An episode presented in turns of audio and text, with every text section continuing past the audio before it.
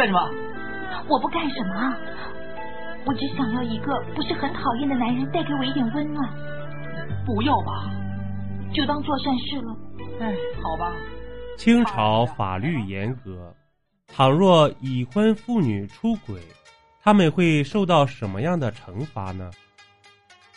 自从宋朝之后，女子受到了更加沉重的封建礼教束缚。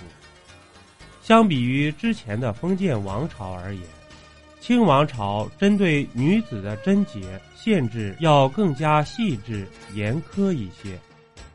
那么，你知道清朝的已婚妇女如果出轨了，他们会受到什么样的惩罚吗？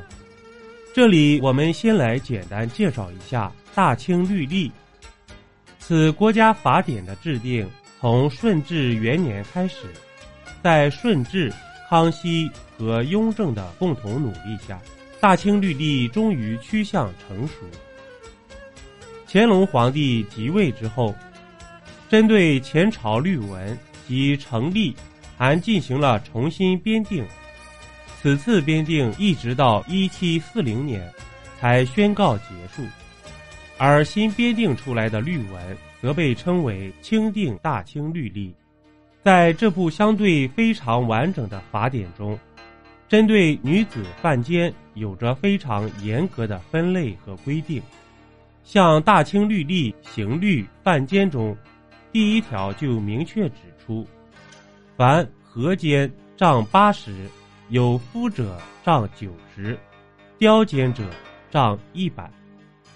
即是说，倘若男女双方在你情我愿的情况下发生通奸，那么女子就会被杖责八十。倘若这个犯法的女子有丈夫，那她将会受到杖责九十的惩罚；而被男方诱奸的，则会被杖责一百。再加上法典中还规定了其合奸、刁奸者男女同罪，因此涉案男性在被捕之后也会受到和涉案女子一样的刑罚。还有就是在杖责的时候，男女都需要去衣受杖，这样能够很好的羞辱震慑犯人。而除了杖责以外，清朝其实还有其他惩罚出轨女子的方法，比如说，丈夫如果发现了自己的妻妾犯奸，完全可以在经过审判之后卖掉妻妾。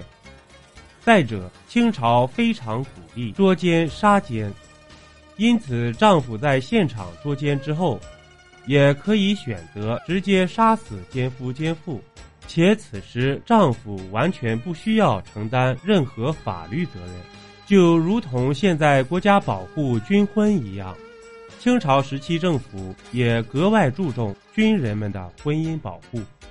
如果有军籍之人的妻子有犯奸问题，那么奸夫奸妇不仅要接受杖责一百的惩罚，同时还要加号一个月。而要是有军官或者其他官职的妻妾出现了犯奸问题，那么奸夫奸妇将会被直接处以绞刑。另外，值得一提的是，除了国家法典中记载的这些惩处措施以外，清朝时期还出现过一些死刑，比如说我们所熟知的浸猪笼、沉潭等。都是用来惩罚那些犯奸的女子的。这些方法相比于大清律例中的杖责更具有羞辱性，且折磨力度也更大一些，因此在当时很少有犯奸的人。不过，随着清王朝的日渐衰败，愿意遵守这些律文的贵族阶级越来越少，也就只有生活朝不保夕的老百姓。为了避免生活更艰难，他们会很严格的遵照律文约束自己。主播新专辑《民间故事一箩筐》，筐筐不一样，正式上线，欢迎您收听订阅。本集播讲完毕，点个关注，订阅一下哦，下集我们不见不散。